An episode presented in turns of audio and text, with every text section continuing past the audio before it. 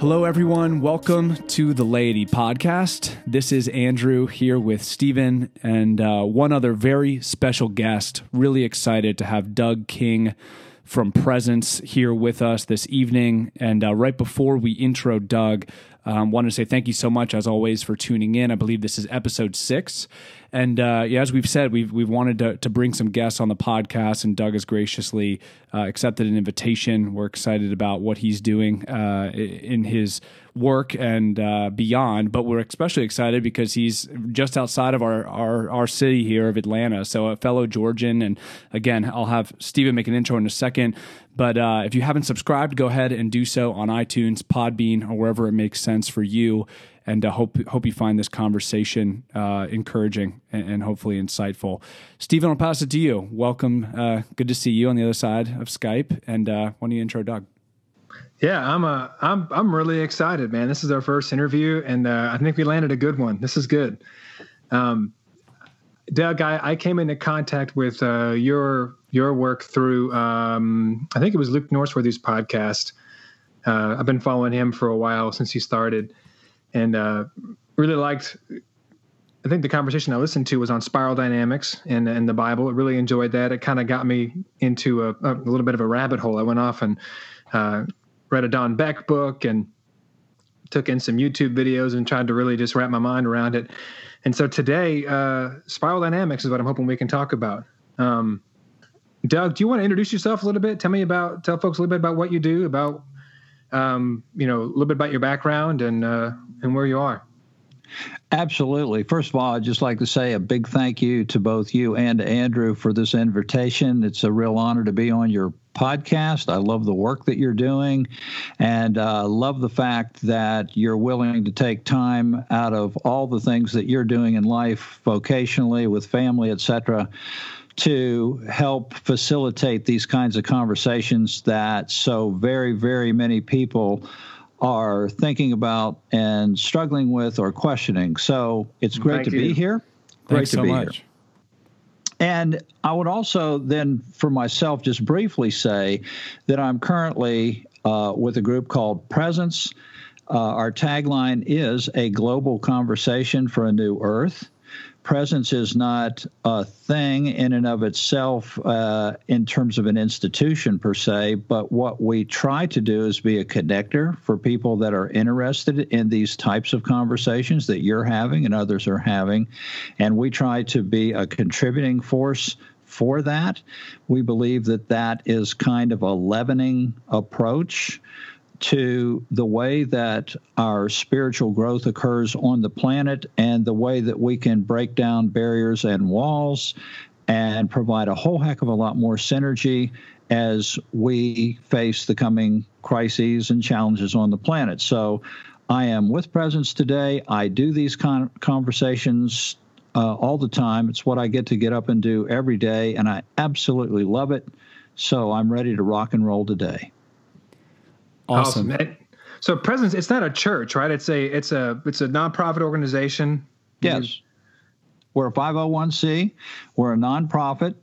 And uh, again, we are not associated with any church per se. Uh, we are very much uh, interested in the conversation that uses the biblical narrative as its foundational point. That's where all our background is. So we come from the biblical narrative, although conversations that I have and paradigms and models that we use have allowed me to travel extensively and talk to people from a variety of different religions as well.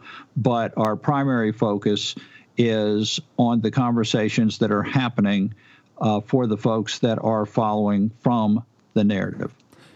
Got it. Awesome. Got it. And I have to g- give a shout out. I think uh, Church of Christ background, generally speaking, correct? You, uh, uh, which is similar to us. You know, Absolutely. Church, Church of Oh, Christ, yes. Church of Christ roots. So excited about, uh, excited about that. It was part of. Uh, Yeah. I feel like we have a connection from the beginning there. Oh yeah, we're like cousins. I love it. Ab- Yeah, that's great stuff. So, so that really is exciting for me. And actually, that was the same uh, for Luke Norsworthy. Right. Uh, he preaches for Church of Christ in uh, Texas, where my wife has a number of relatives that are involved uh, over in Abilene, where Abilene Christian is. And uh, actually, a little known fact Don Beck, who's the author of Spiral Dynamics, the book, actually graduated from Abilene Christian College. Ah. Well, there you go. Nice. It all comes full circle. yeah, yeah, yeah. He's in our tribe. That's good. We'll, we'll, we'll make him one of our own. Yeah, there you there go. You go. Well, not too much skepticism here. You've already won us over. I think we're I think we're good. we'll, we'll, we'll see though by the end of the conversation. We'll yeah. see. Yeah, yeah. Let's, let's, jump in. Let's jump in. So, Doug, spiral dynamics, man. I'm, I'm excited about this. Um, can you can you give folks sort of just a high level uh, overview? I mean, what what is it? Where does it come from? And, and why people in the pew should should care about it? Sure, absolutely. Uh, first of all, the uh, model of spiral dynamics is just that. And I always like to say to folks that, especially their concerns may be what does this have to do with the biblical narrative? I like to explain right from the beginning that spiral dynamics did not affect my interpretation of the biblical narrative. It rather enhanced the illustration of the way I was already interpreting the biblical narrative. So, spiral dynamics is not a thing related to religion uh, in and of itself, particularly, although I have applied it to such. Spiral dynamics is actually based on data that was collected by Dr. Clare Graves in the early 70s. That data was an interpretation of worldviews of humans from the caveman to the iPhone and all that comes in between. And so it is a social science, uh, and the worldviews that are studied help people to understand the evolution, and if that word bothers you, the growth of human consciousness. Um, and and then when we get into the modern worldviews that we're dealing with today, that will become a lot more clear. But initially, I would just say that those uh, worldviews are looked at and studied by folks who are obviously in history, but even more than that, in the world of finance, in the world of the, uh, economics, the uh, political realm. It's even been used by a couple of uh, professional sports teams. So, Spiral Dynamics is a consulting model that is based on understanding human worldviews. And the purpose of it is to enable people to understand basically the page number that everyone is coming from so that when you're having conversations with people, you can talk eye to eye and not talk past each other. So, hmm. spiral dynamics is based on the collection of data, it's a social science. It's not specific to the narrative. I've just made an application of it thereof. Excellent. So, uh, as, as far for for people from the church, I mean, what is this? Why should people sitting in pews be interested in even learning anything about spiral dynamics? Yeah, and first of all, um, I would I would say they may or may not be. But or yeah, exactly. For me, for, for me um, it was extremely exciting because I was always convinced that the biblical narrative is a developmental story, that you have a beginning, and in the beginning, you have the introduction of literally the consciousness of God, that there is God, there is an other. And then that consciousness begins to evolve through various stages uh, all the way up until the time of Jesus and the apostolic writers. So the biblical narrative is developmental. Paul, for example, makes that point when he says that he used to think as a child. He's not denigrating childhood. He's not saying, man, I can't believe I used to be a dadgum five year old.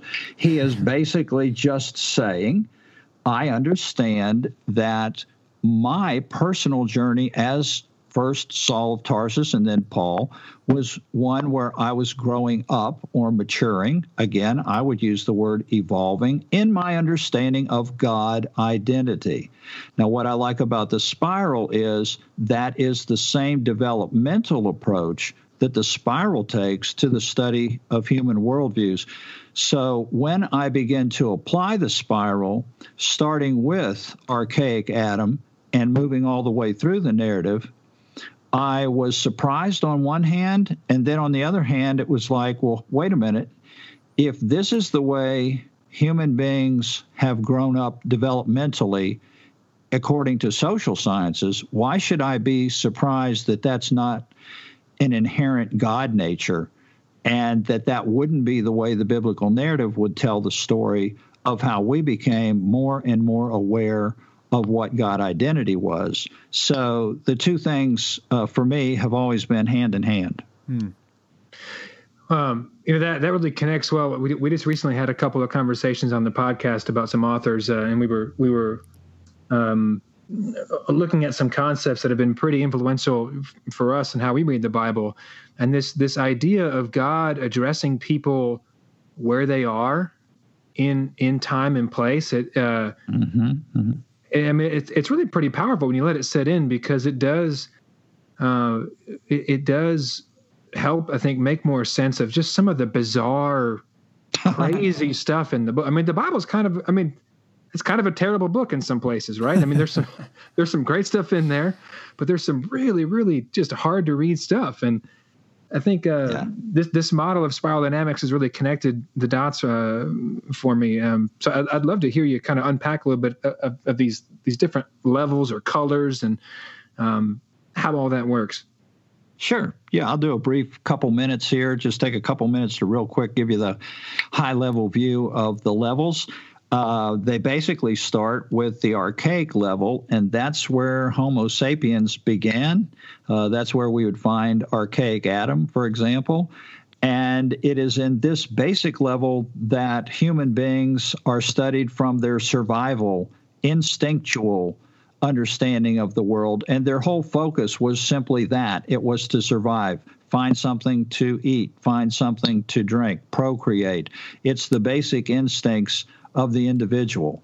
And then the worldviews that uh, came after that were because people began to form collectives, and the earliest collectives were tribes. And so, in the tribe, initially, your identity was pretty much going to be like biological, who you were related to, in the biblical narrative, of course, it spends a lot of time initially talking about genealogy. Well, genealogy is a big deal because in the early days, that's where your identity came from, from your tribe. And so the tribal era was one where people were involved in magic, mythical thinking. Uh, we might relate that to things like voodoo, um, magical gods, volcano gods, ocean gods, that kind of thing. And the tribes functioned uh, just fine in the sense that they were pretty much isolated because there wasn't that big a population on the planet. But when a famine happened and it caused the tribe to have to move, or the population expanded, and then tribes came in contact with each other, they were very suspicious, very fearful. The identities of what one believed were quite different than what the identity of others believed. And so, from the tribal era, we enter into the warrior worldview. And the warrior worldview is the Genghis Khan, Attila the Hun. Uh, the warrior worldview is power rules. So, you have power gods at that time. Uh, this would equate to uh, the understanding that you should kill in the name of your power God or in the name of God uh, to fight for what is right and for justice. But the warrior age was one that had so much bloodshed and was all about the self and self empowerment, and that that was through dominance is how you ruled and survived, that it eventually gave way to the traditional age. And the traditional age is the age of empire. It's where you have uh, the Greek Empire, the Roman Empire. The traditional age is where Jesus shows up. And in the traditional age, we uh, do not have, we have more organized rule. We have uh, uh, hierarchies beginning to develop, and you were a loyal subject of the kingdom. And one of the big things in the traditional age was that you did not question authority. You did not question the Caesar. You mm-hmm. were a loyal subject of the kingdom. And then as time went on, and especially here in the West, I'll relate it specifically to, to our Western understanding, what came next was modernity. And modernity would be the Enlightenment, the Renaissance, and the advent of all the inventions and where technology began to take off, where the horse drawn buggy and the plow and those kinds of things were replaced uh, in modernity. And the reason why there was an explosion in the age of modernity and technologies is because for the first time people began to question. Hmm. And this is the big difference between modernity hmm. and traditionalism is that in modernity we question and so we ask the question is there a better way to do this kind of transportation is there a better way to do agriculture plow fields is there a better way to make clothes uh, so on and so forth. And so you have with modernity the advent of the entrepreneur and so forth.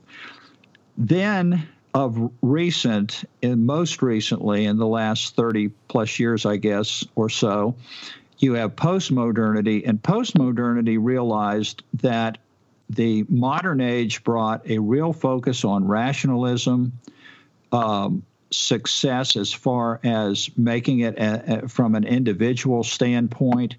Uh, again, a real focus on the self, not really that much concern for others, uh, not simply uh, from the standpoint of human rights, human justice, uh, discrimination that really is where postmodernity came and said, look, the, there's something that's missing. We, we really have an emptiness after all this rationality and, and all this striving for things in the modern age. We still have a yearning that's not being filled here. And so the postmodern age is one that was looking to react to that and to find more meaning in life when it especially came to relationships with other human beings. So that's a really, really high level view of just the spiral itself and the first tier levels. There mm-hmm. is a second tier, and the second tier is called integral. And integral is a view that has been presented by Graves and others that says that we as humans now have the ability at this time to look back on all levels and evaluate the healthy and unhealthy aspects of each level hmm. and to understand that each of those levels are active in us, just like I still am the five year old, the 10 year old, or the 15 year old that I was in the past, that's still very much alive within me. And so when I get to an integral point of view, I'm integrating all of those. When I'm in first tier, if I'm in the warrior age, I don't sit around at night by the campfire and say, "Gee, what do you guys think about being in the warrior age?" Uh, you you you just you just think that's the way it is, right? And the same is true right, of the, tra- you know, traditional and you just think that's the way it is. So uh, that really is is a high level of uh, the of the spiral. Stephen, can I chime in? And that's you're about yeah, to ask. Go ahead, go ahead. So so just to i want to summarize because obviously that's a very high level and you can we could spend hours on each one but to summarize and then ask a question is following up so we start if you envision the spiral and by the way folks listening can literally just google spiral dynamics and you'll have a diagram in front of you and it might be even easier to see visually um, but and maybe we'll put you know a picture in the in the show notes so you have archaic um, which then transitions to the tribal warrior as number three, traditional four, modernity five, and then post modernity six. And that is all. All of that is is a representation of tier one, and then Correct. tier tier two, which you just started to get into, is more of that the integration. We called it integral, but this integration, recognizing that we can now look back and and having a, a I think the word that came to mind for me is self awareness, a, uh, a sort of self awareness and even collective awareness of the fact that number one, you know, we we th- these things all work together and you know you have one of these things you have the archaic to your point the archaic doesn't just go away within you but rather you can recognize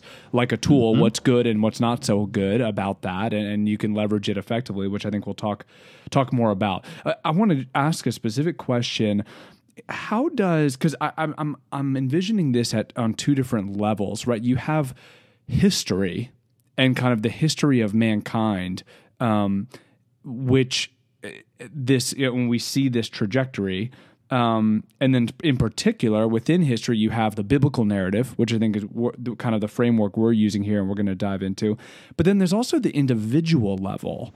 And my yeah. question is does if you, for example, are, and we're not going to use Jesus as the example because I know he kind of transcends the traditional in his right in his uh, in his time, but for for the average person in you know the warrior age, um, is it possible? Like, does does a person necessarily is a person necessarily limited by the the the level that they're in in the tier? Meaning, do we all evolve? Can we evolve to kind of levels beyond the level we're in? In other words, even though you're if you're in the warrior kind of stage in history, is it possible, or can you kind of transcend the warrior uh, stage and be, let's say, more of a traditional or, you know, be kind of more forward thinking. So that's my second question. The, my first question I didn't really say is Are these specifically tied to history, like with dates, where you could say here to here is this age, here to here is this age?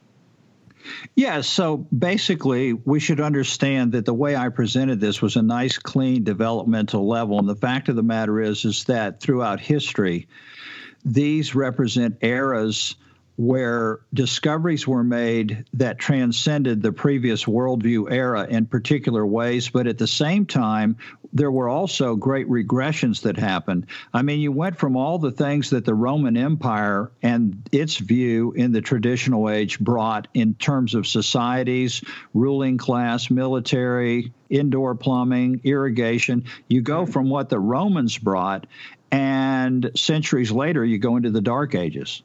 So regression mm. is also part of the problem or part of the process rather. Now to the point of can you be um, beyond the level you're in so to speak absolutely. And that's why one of the terms in spiral dynamics is center of gravity what we're what it, they see is that you have a center of gravity. And so your center of gravity might be that you are in that red warrior age. And so your center of gravity is that. But you might be uh, more in the traditional or the next worldview uh, and possibly more than that. Jesus was um, when you are experiencing a center of gravity that's in the warrior age. So yeah, it's not it's not a clean where you put everybody in a box. These these are eras of time where there's a transcend and include process that's happening. And all that it means is is that you include the things that you already learned in the first, second, and third grade. But when you get to the fourth grade, you transcend by adding to that. Hmm. And so and so that's why it is developmental. Maybe um Doug, maybe you can kind of correct me here if I'm wrong, but I, I recall Beck des- describing uh, when I was being introduced to this, he, he introduced this idea of, of the evolution of psychology and, and trying to think about it in the paradigm of like the evolution of, of a physical trait. But with, with psychology, what was different was there is this and maybe that's what we're touching on here. There is this uh, sociological dynamic that's that's kind of between people, and it, and and there's sort of a collective psychology. But then that trait or that element of psychology is also individual. It shapes our individual experiences. So what you guys are describing is is how do we how we apply this sociological model uh, of at the individual level, right? Yeah. So so let's just talk about that point for a minute. It's a great point, Stephen. Um, you have both the individual and you have the collective. Spiral dynamics is really focusing on the collective. It's it's talking about worldviews that are held by the collective, the human collectives of that era or the current era that we're in.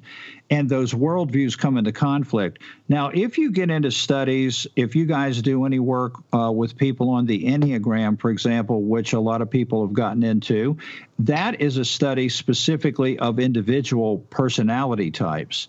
So you can get into psychological uh, study uh, shadow work, etc., that's focused purely on an individual basis. But when we're talking worldviews, we're talking about collective worldviews that are inherited and that would be passed down. For example, in the religious world, uh, it would apply to a denomination. A denomination is a collective. Well, if you go into a denomination and you sit down and you begin to have a discussion, that denomination has a viewpoint as a collective.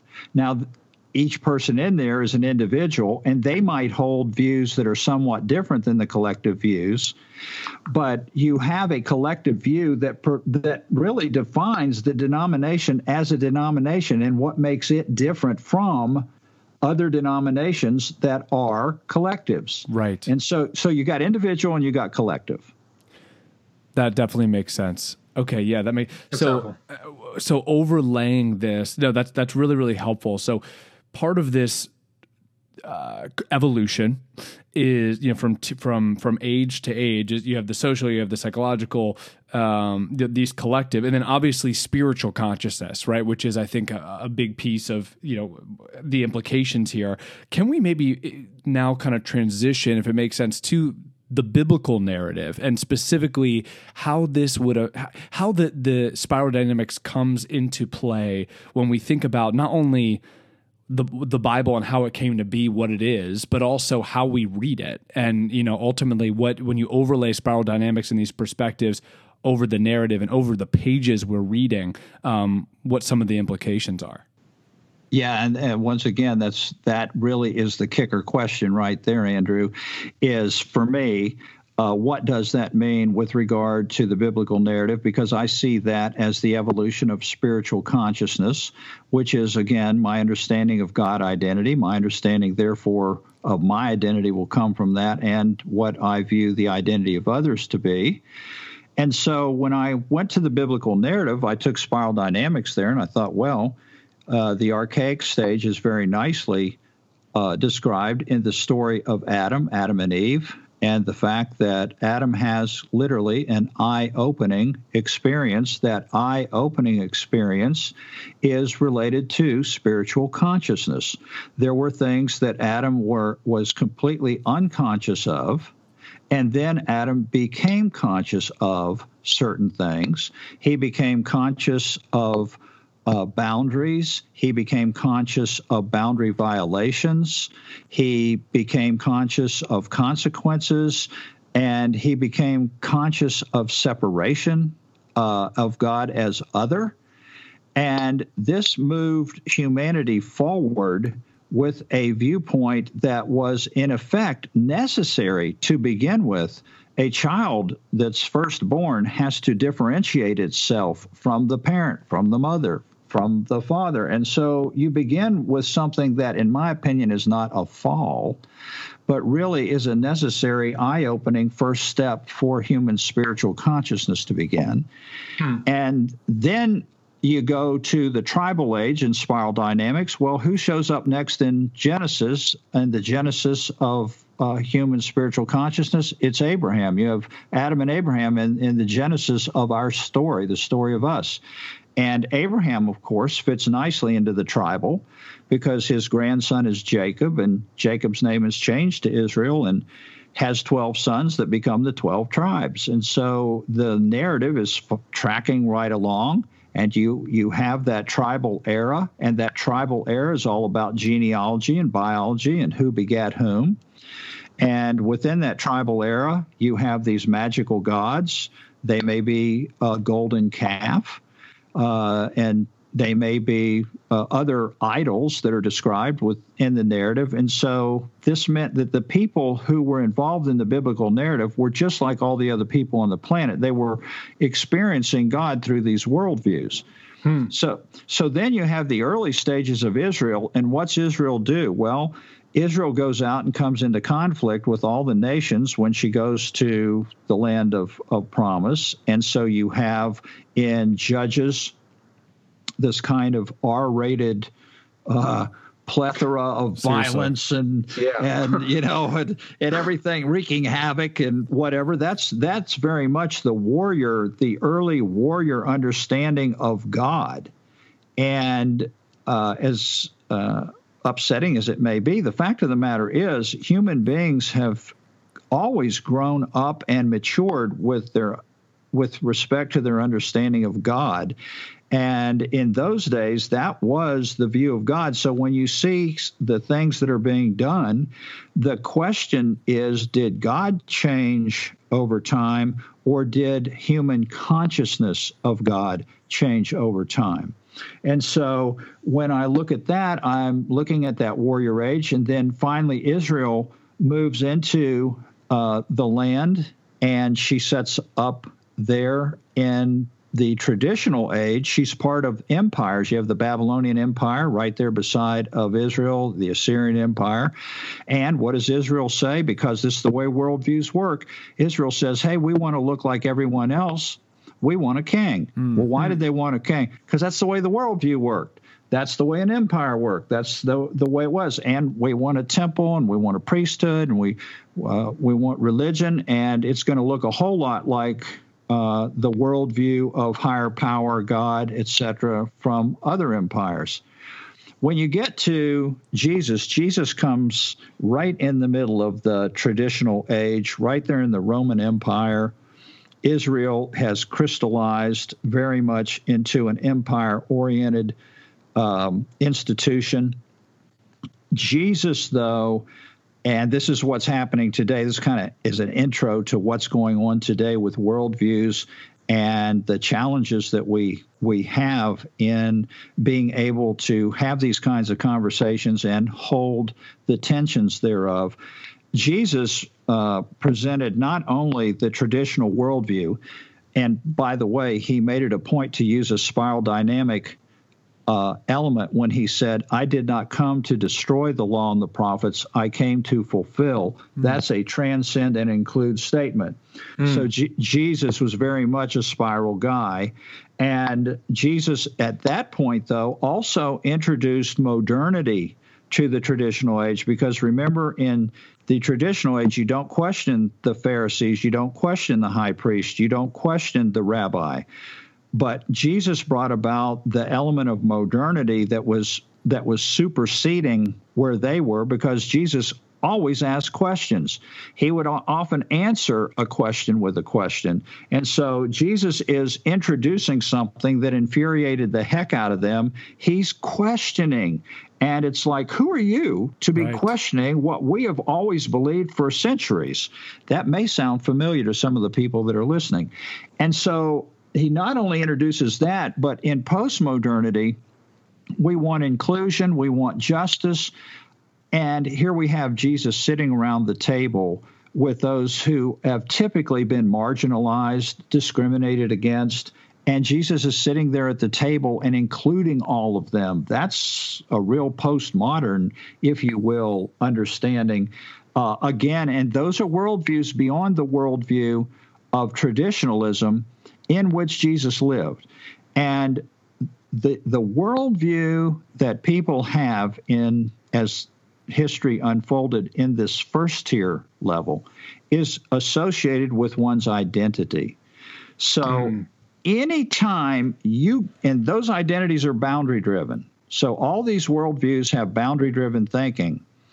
And once you go past the boundaries of someone's worldview, you basically, in their minds, are attacking their very identity. Uh, so this is the way I see it unfolding. And of course, the integral aspect in my mind is that God promised a second tier, which is to say, a second covenantal understanding that was different from first tier or first covenantal understanding. He was going to talk about a new heaven and earth, uh, a new Jerusalem, on and on we go. So it it seemed to me that what was going on in the narrative was very much akin to the two tier approach that spiral dynamics says is going on in all other aspects of human life. So how do you how do you see uh, like like the cross and the resurrection functioning in that? Like because you, you're describing the two tiers, sort of the current, the the the age, and then the the, the age to come. And you're thinking, how does that how does that um what does the cross and resurrection do? And and Doug, I, am going to interject as well and say I know I kind of cut you off when you were even getting into the second tier. So maybe in answering that question, feel free to expound on the second tier piece as well. Yeah, that's good. Yeah, so that becomes a whole subject in and of itself as far as the second tier, because now we're, if we take that to the biblical narrative, then uh, that will introduce a whole lot of concepts about um, you know, are we in a second tier? For example, uh, do we believe that we are in the new heaven and earth now? That's a theological question that comes brings in all kinds of different perspectives. Now, as far as the cross goes, the cross is to me uh, the foundation of what I would consider to be the eschatological dimension of spiral dynamics. And I use this with Don Beck, who's uh, been here at our place. He came and spent a weekend here with me.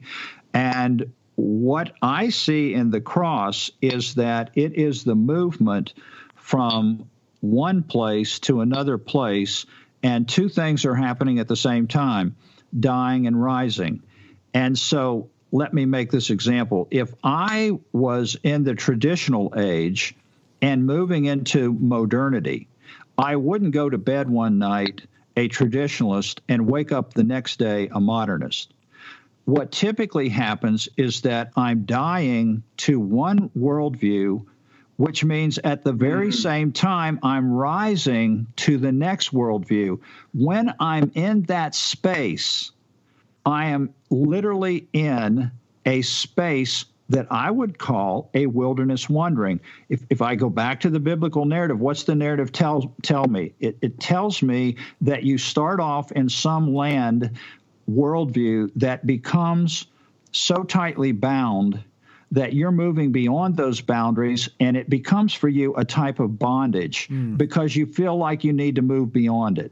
But you don't just go into the next place you go to the wilderness, and there's a wilderness wandering. And in the wilderness wandering, I would equate that, for example, uh, to modernity. In the wilderness wandering, we question, we don't know, we wonder how it's going to come out. We don't have the answer we know we don't think the way we used to think, but we're not sure about how we think about these particular issues or those particular issues. And then at some point, we arrive at conclusions. We do not stay in uncertainty forever about a particular issue. And we finally come to a place of peace, what we'll call the promised land. Now, I will say that in my life right now, the things of which I'm unconscious are things that have me in bondage. I don't know what they are today if I'm unconscious of them. But I also have other aspects of my life that are in transition, in a wilderness wandering, and I have aspects of my life that are very much at peace. And this to me seems to be mm. the, hmm. the biblical process that you're not wholly in one place or the other. That that's that that's basically called growth. And so the cross to me, to answer your Stephen's question, is a dying and rising process. That's the way it works in nature with regard to my growth, my evolution. And it seems I love that. That's, that's really- awesome. That's great. It, uh, yeah, definitely. Well, it, in that way of thinking, I mean, the wilderness piece almost just becomes it just comes with the territory. I mean, it's part of growth. Like that is how growth happens. You know, I think for for our listeners, um, not to speak for all of them because I don't know all of them, but you know, for many that I have talked to, and even for us, I mean, there can be there can be a resistance to to the wilderness, to the dying, um, to the tension that arises when you're in, you know, let's say, let's kind of, you know, zoom this right in, you know, to, to people that are maybe in church or in a formal kind of, you know, mm-hmm. multiple time a week church scenario um, which I would say Uh, can be in more of a you know call it the traditional kind of age way of thinking, where it's you know it's we don't really question authority. This is kind of what we believe boundary the Bible, driven. boundary driven. Which by the way, yeah. Doug, I want you to expound on the boundary stuff in a moment. Very very much because yeah. that's rich. Very boundary driven, and then all of a sudden, for yeah. whatever reason, something I call them breaches. Like there's almost a breach in the framework where something happens, or you read an author you never read before, or, or an, there's a suffering or an event, or these things happen that seem to come along with this wilderness, the bondage, the dying, that is kind of just part of it, right? That's part of the yes. richness of the path. Absolutely. And and you know, it makes me feel good just knowing that's the case. And in other words, it's a map. And both the narrative and the spiral are saying, and you are here. And so, if there are places of chaos in my life, I can understand, well, they're necessary. I mean, how in the world can I grow if I don't deconstruct in order to reconstruct? Mm. And so, I can actually have more comfort in the fact that I'm not sure of what the outcome is going to be. And as a matter of fact, that's the way my faith grows. I mean, after all, faith means that I have this hope or this belief or this understanding that that is the process of God. It's a God process. So, yeah, we should be uh, comfortable with that. Now, the traditional age, because it doesn't question authority, and we talk about boundaries, it's very much wanting to defend the boundaries rather than to ask, seek, and knock. And we have to remember that as far as questioning, I'm assuming when Jesus said ask, he meant like as in a question. And so and so when you're in the traditional age, that worldview, that worldview is about, and I was there. Uh, I, I had this belief very strongly, and it wasn't because I was a bad person, nor are the people that I love dearly who still hold this type of worldview bad people at all. Uh, they're they're very loving people from whom I've I've gained much and received much. But that particular view for me was that my main job was to defend the truth, and what that mm. meant was is that I already had the truth, and I knew what its boundaries were, and those boundaries were fixed. As you begin to grow, the problem with that is is that when you question, there could end up being an answer that's different from the answer you've always believed. And that scares people to death. Why? Yeah, yeah. You are threatening their very God identity, and they are going to be extremely concerned for your perhaps eternal destiny or for your well being spiritually or whatever it is. And that is why people get so upset. And spiral dynamics helped me to understand and have compassion and empathy for people who strongly criticized me because they were not bad people. They were simply people that were were following what they honestly, genuinely believed God wanted them to do. Hmm. That's such an important point, man. I mean, because it, it does. I mean, inevitably, we have to use words to describe things because we're people. And so we create these different levels, and they, there's so much truth in them. They make so much sense, but it, it's really hard in our minds not to view them as a hierarchy, like like it's a staircase.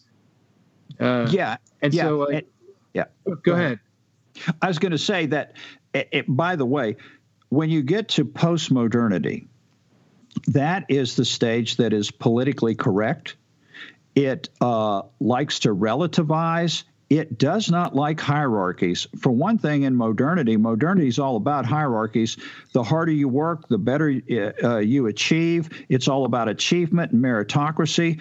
And so postmodernity is a pushback against that. And so postmodernity is very, very skeptical of hierarchies, and rightly so, because there have been a lot of unhealthy hierarchies. So people will say to me, Oh, I see. You think you're more conscious than everyone else with this spiral thing, uh, blah, blah, blah, blah, blah. And what I, what I say, my understanding is uh, this is a good uh, example of second tier. When Jesus moves us into a second tier understanding of hierarchy. Hierarchy is the first shall be last and the last shall be first. Mm. That's second tier hierarchy. And so if you say, oh, you, you think you're more conscious, I would say, well, what do you think? Do you think it's more conscious to wash someone's feet? Do you mm. think it's more conscious to to go out of your way to contribute to someone else's life? You tell me. Do you think that's more conscious or not? I do. And I don't have any problem in in saying that. And I think we need more people that are not as uh, concerned about uh, their own welfare and more concerned about it. That kind of conversation. But that's that hierarchy thing, Stephen, is one that you get a pushback from a lot from those that have a postmodern center of gravity.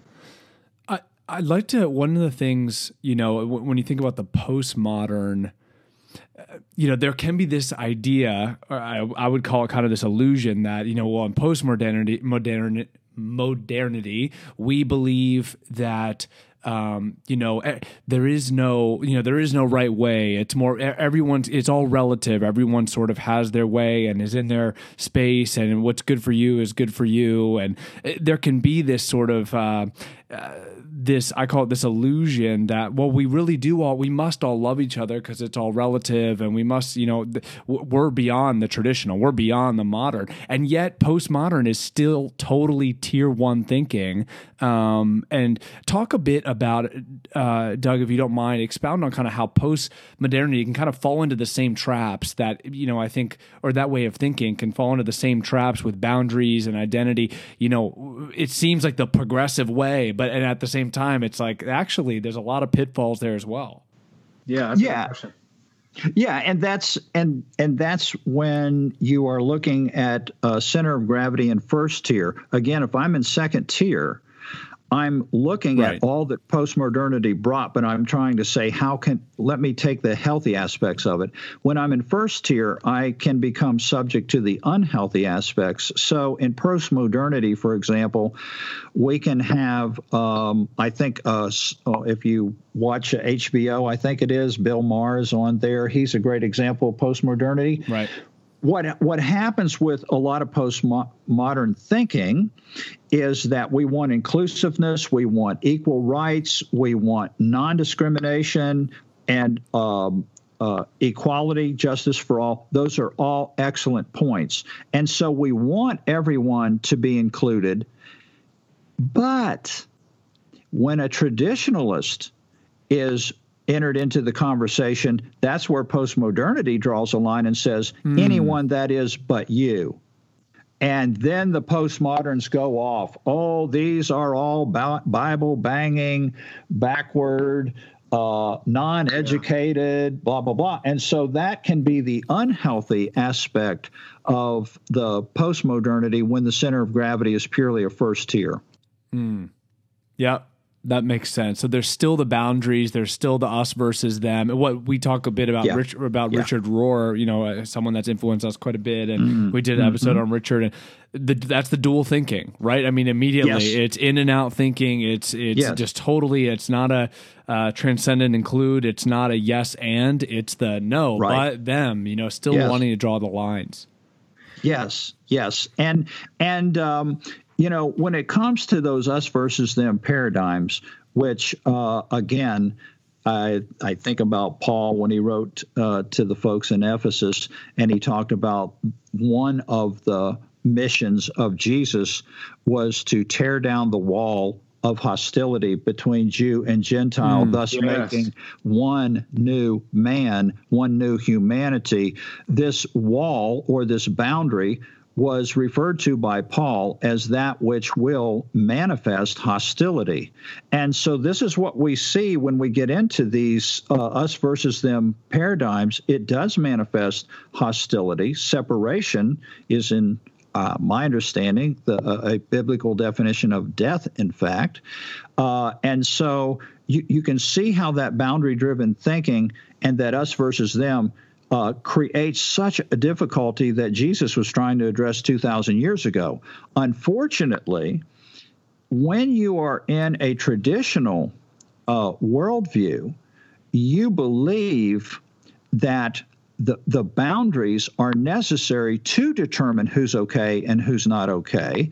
And you take that um, uh, to the uh, folks that you're talking to, and they get the impression that you do not want to listen, you do not want to hear what I have to say, and you seem to be very angry and, and hostile right. all the time. Right. Right. and so, and so, uh, once again, though, if I understand where they're coming from, which it took me years to work through so many things. And I'm not saying I've overcome all this. I still have an ego that's just as good as anyone else's. I mean, I can I can uh, go warrior in, in, a heartbeat, just like the yeah. next guy.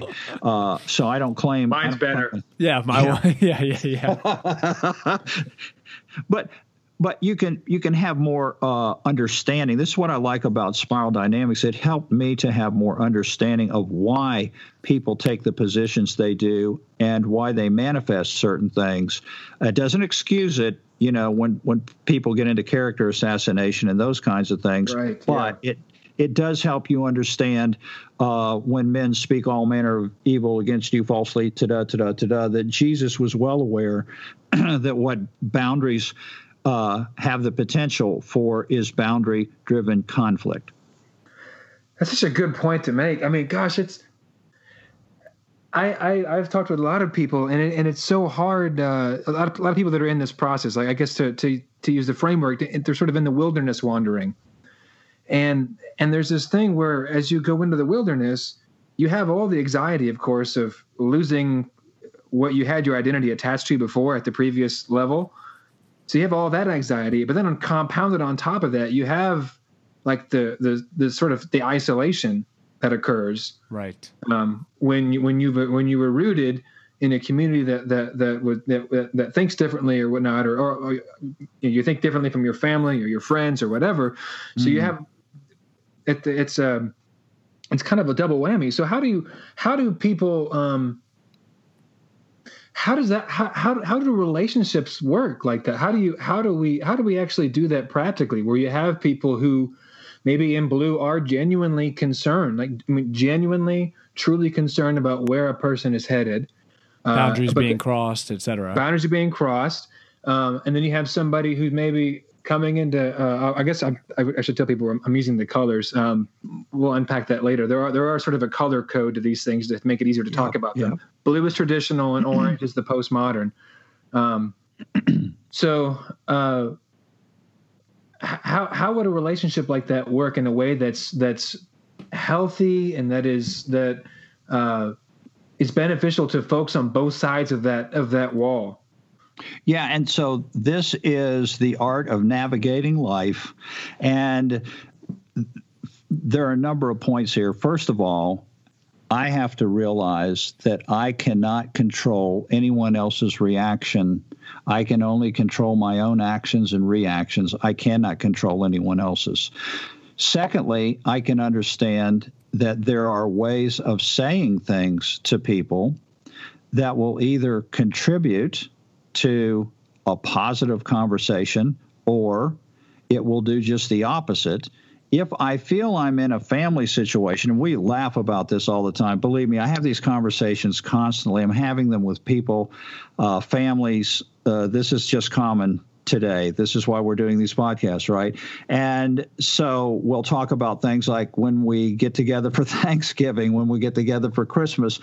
Um, my phrase that I have used for years is there are some cases where the very best policy is do not engage. Mm. Do not engage. And that might be the very best thing I can contribute to that time together. That I know that because of where someone else's boundaries are and their in, intention to convert me or to move me within those boundaries, that and nothing less will do. They're not going to be happy and they're not going to be satisfied unless that happens. I know that um, I'm not going to be able to do or say anything that will be pleasing to them unless I regress and acquiesce and say it's just not worth the trouble. And in fact, I, I know a lot of people who will go to church and will worship and find great fellowship there and friendship and social community and hold views that they would never bring up in, say, their Sunday school class or whatever, because they know what would happen if they did. And so, okay, those are all decisions. I know a few people like people, that. Yeah. I'm wondering well, if they're in this conversation. I, yeah, I used to be. So um, you made it so, out. I'm a recovering whatever. Yeah, yeah, um, yeah, yeah. Yeah. So, so, but I, again, you know, we joke about that. All of this comes down to uh, that that we all have to make our best effort. But at the end of the day, there are going to be times when I look back and say, I wish I hadn't gone that route. There are going to be times when I, I regret that maybe I said something or the way I said it.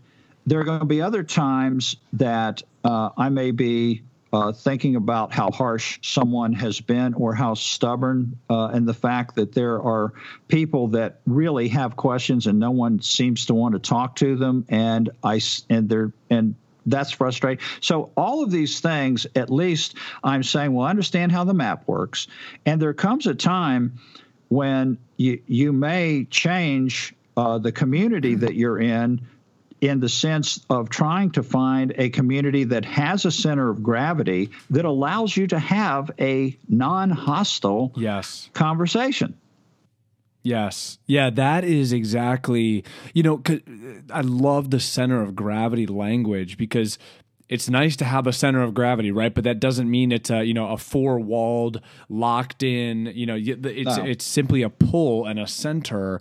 Um, you know, it. I think it, the easy. I mean, you know, it, if everyone if, if everyone who's in a for in a church setting today, you know, decided that you know, well, you know, th- this uh, this is just too traditional for me. It's just blue. It's whatever. So you know, the best thing for me to do because I just don't fit into this you know framework or thinking or this color is, is I'm out. You know, I'm just gonna leave, and we're gonna go, and I'll congregate with people that are just like me and think like me and act like me, whether that's church or out of church. You know, I think my personal conviction and thought is that Jesus, what I see Jesus doing is this sort of not only holding a lot of this tension, but bringing together, and, and really the Apostle Paul too, is bringing together these groups or these these people, and whether they're at different levels of consciousness or just coming from different tribal ways of thinking or just where, where there's clearly tension jew gentile um, you know or or uh, slave and slave and uh, ma- uh, free and you know master and slave and I think about the language, you know, there's neither Greek or, or Jew, slave, free, man, woman.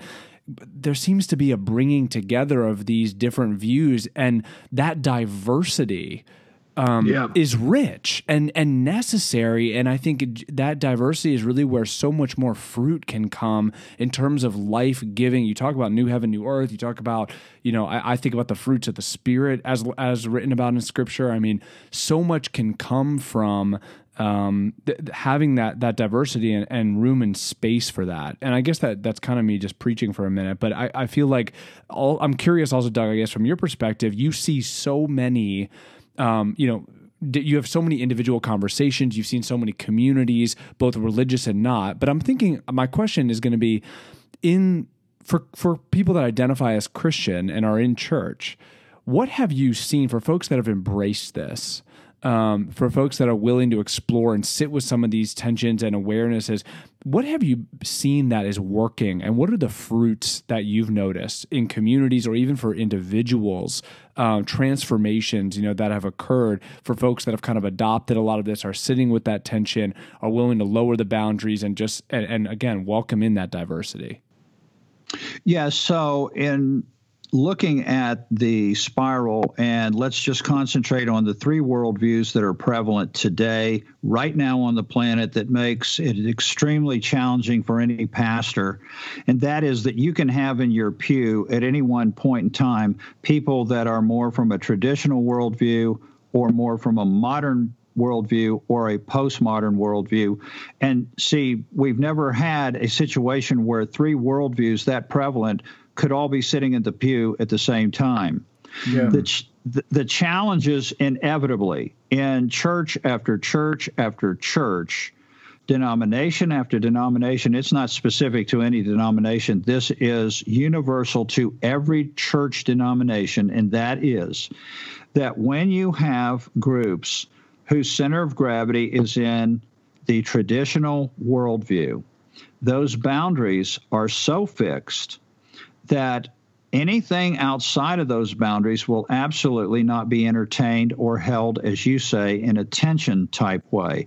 It actually requires that you get to an orange modernity where someone's at least to a point where they're open, mm. open to questioning not because they say, I know how I actually feel about this specific issue, but I do have questions about it, and I'm willing to hear what you have to say about it. You at least have to get to that orange stage.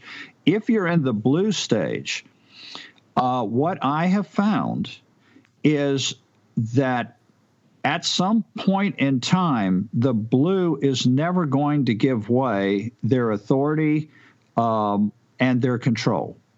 And and that is because that's what blue is. Uh, I'm, I'm, using the color too, Stephen. I apologize for that. I'm so used to talking right. spiral dynamics. That's the tra- that's the tra- that's traditional. the traditional age. Yeah, sorry about that. So that's the traditional age. When you get into modernity and postmodernity, you can have disagreements. You can hold things in tension. You can say you don't know. You can talk about uncertainty and not freak out about it, be- because you are seeing that that is part of who we are as human beings. And in fact, as I would point to the narrative, that's the way the narrative has worked. I mean, Paul was in very frustrating places. That which I want to do, I do not, and that which I would do, that I don't do, and on and on. And uh, you know, it's just part of the biblical narrative. It's not something that we're saying, oh, uh, people have diverted from the truth and gone into this modernity, questioning and, and uncertain. No, I believe that's part of the narrative. And likewise, postmodernity and what it brings, I believe that's part of the narrative. That's the way it works. Other people will say that I didn't evolve, that I devolved, that I regressed, and that I've moved into heresy or apostate or some thing like that. And that will be the position of the traditional worldview. That's why it's called the traditional worldview. So there is an mm. extent to which people have, I've had this again many times, said, okay, I will work within this particular traditional group and I will try to be leaven and I will try to offer up conversations that can lead to a more uh, questioning, open, modern type worldview. In some cases, that uh, has happened within congregations. I do know some that have, have, moved forward, but in many cases, that's a tough, tough row to hoe, as they say. So that's just been my experience. So I'm not mm. saying it, it, can't happen. Right. I'm saying be aware if you've made that choice that if you find yourself going home every Sunday and you're not in a good mood, you know, at some point, you know, you you you have to make that you, you have to make that decision. So w- what you're saying about holding things in tension to me is because I would say that you all are using all the way up through uh, all the first tiers that you guys are beginning to take an approach that integral is about, meaning you're integrating. When you integrate, you're able to hold different worldviews in tension, which is what you guys are talking about. But it requires that we uh, have moved, for whatever reasons in our lives, we have moved to that point of view. Mm. That's such a good point. I mean, I think, um, gosh, I, I I, am thinking of uh like times. This one time I had a fight with my wife. This is a while back, a long time ago. And that doesn't happen anymore. Right. This, right. Is, this is this is before I got to Orange. Before he's tier two. right, right. so a long time ago, uh, she was in red. It was mostly her fault. So archaic. Oh, yeah. so but in, you know in in, in my with, with, my wife i mean ultimately if there's going to be a reconciliation if things are going to move forward one of us has to move first uh, like one of us has to kind of mm. reach over first and so i, I i'm i'm, I'm kind of envisioning in, in, in church congregations you know, for people that do feel like they want to stay, but they also feel like they're kind of shifting and they can't go back in their thinking. It seems to me that the only way that, that congregations are going to are going to be able to move would be somehow that, that there will be a group of people who are willing to uh, I, I, guess because they're not they're they're consciously no longer getting their identity from those positions from from the, the the place they hold they're now willing and able to come into a conversation with somebody of a different level so to speak and and not engage i guess in terms of like you know battle but in be engaged emotionally present like to be there with that yeah. person where they are yes. Yeah. Um, so that's that's a hard thing to do. Um, but but Stephen, I will say this to anyone who's listening, who's in a position of authority in their denomination. I strongly urge anyone who's in a position of authority within that denomination to really think about the best way to contribute to all those who are coming through the door. Meaning uh, what are you accomplishing? What and how do you think you're going to get it accomplished? This is where leadership uh, if leadership is willing not to say that you're sacrificing your principles your beliefs etc but that you are at least willing to entertain a conversation. You're willing to patiently listen to questions. You're willing to also give people encouragement. Mm. I know a lot of people that had great success simply by telling someone who had a, a completely different uh, opinion or interpretation of, of the biblical narrative than they did simply by them saying, Well, you know what? I, I don't agree with what you're saying, but boy, I sure appreciate your passion for God. I appreciate the fact that you obviously are trying to uh, live your life according to spiritual principles. I just want you to know that I really appreciate that. To me, some words of encouragement, mm-hmm. some ability to, as a leader, be mature enough to do what you just said, Stephen, and that is to be able to reach out. Because if your wife reaches out to you, uh, that's a great first move but the relationship is not going to work out if you don't respond. Mm, and right. and so and so and you and so you have to realize that. And and so you have to realize yeah that's the way relationships do work. So it's not easy. This is these are difficult times. And for me personally I think it's because the millennial millennials of our time the 20s and 30s etc you guys have grown up in modernity you didn't grow up in traditional. You grew up in modernity. To question is like, well, of course, duh. Yeah, mm. you should hold things in. T- yeah, there's various opinions. Yeah, the world's diverse.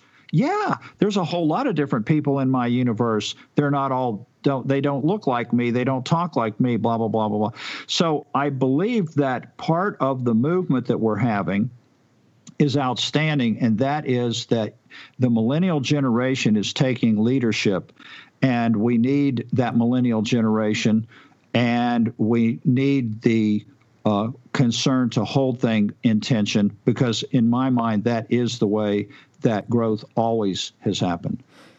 Awesome. Man. Awesome, Doug. That Love very it. well, very well said. Well, this has been this has been an awesome um, time together. Thank you so much again for for connecting with us. You know, I, I want to go ahead and just say we we try to cliffhang our folks when we can, um, which our li- our listeners I'm sure love.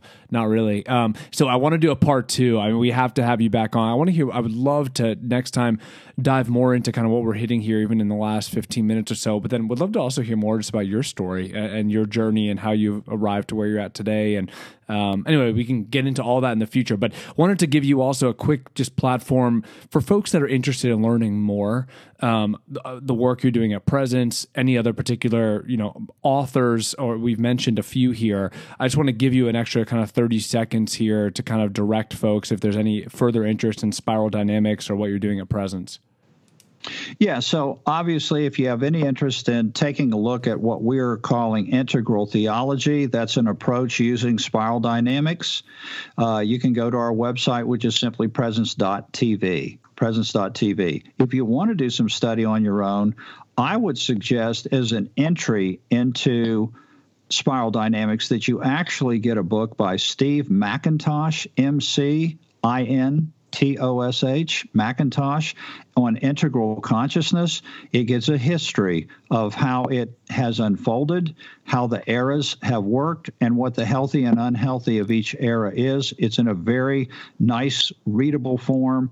Uh, not nearly as technical as Do- Dr. Beck's book on spiral dynamics, which is obviously uh, the foundation of the whole thing if you want to go deeper. Excellent. Awesome. And now Doug has generously, we should tell our listeners, he generously offered if you go to the website, go to the store, there's a promo code presence, you can purchase your tier two certificate for, For- for a small fee. 35% off. For 35% off, you can be integral. You'll get a certificate that says, I am second tier. yes. right, there it is. And The, the, the So- t-shirt, the t-shirt's extra. The t-shirt's a little bit more. Well, that's Yeah. awesome. That's fantastic. well, guys, thanks again, everyone, for tuning in, and uh, appreciate you guys listening. Stay tuned for part two. Thanks for listening to the podcast, Doug. Thanks again for uh, for being online with us. My pleasure, guys.